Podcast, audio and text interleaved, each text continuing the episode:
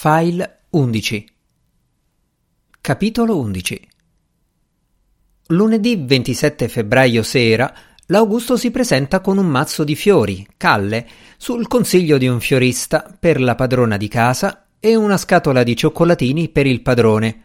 Idea sua. Magari era meglio una bottiglia di vino, ma ormai è davanti alla porta di casa Bazzi. È anche sudato, un po' l'emozione, ma soprattutto perché se l'è fatta a piedi dalla Bazzi Vinicio Minuterie Metalliche fino a lì, zona stadio. Due chilometri e mezzo, qualche ringhio di cane dietro i cancelli. La zona è residenziale. C'è la luna che è un fanale. Ad accoglierlo pensa Bazzi Vinicio. Ecco qua il nostro giovanotto, sbotta il Bazzi. Muove la testa come a dire bene, bene.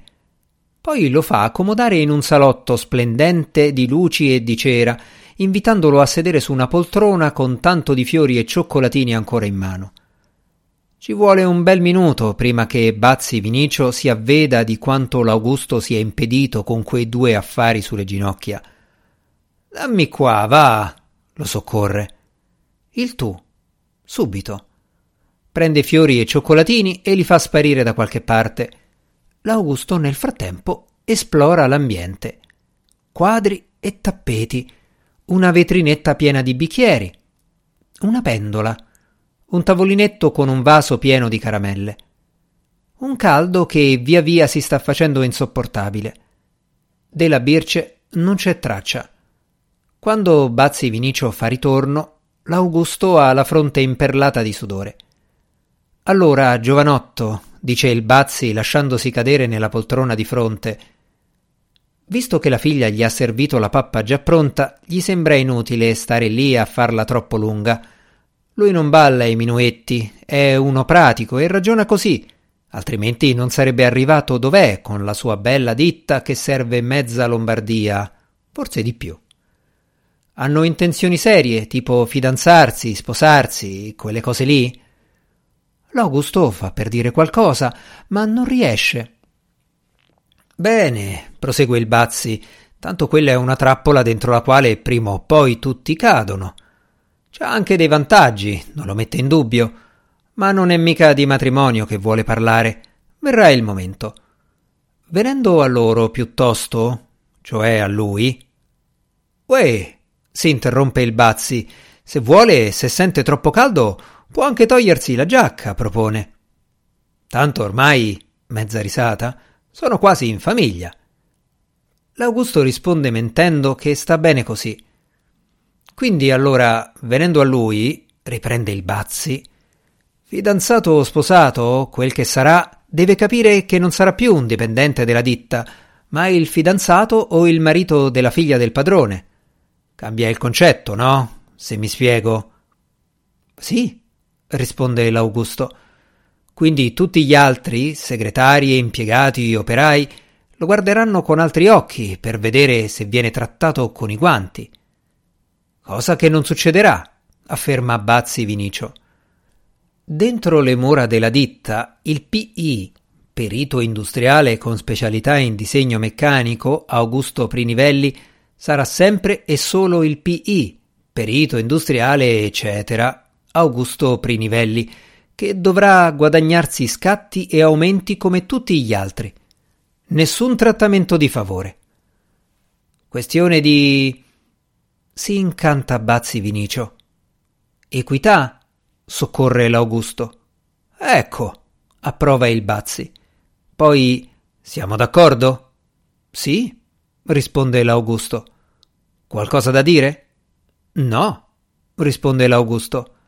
E allora, pam! Due botte sui braccioli della poltrona. Auguri e figli maschi, ride. E adesso andiamo a mangiare che ormai l'ora è passata. La sapienza domestica sta giusto andando in salotto per dire che è pronto in tavola. In cucina, perché in salotto si va solo alla festa e quella mattina l'ha appena pulito. Bazzi Birce è lì come in una scena del cinema, virginale, le labbra strette, le mani a croce sull'addome.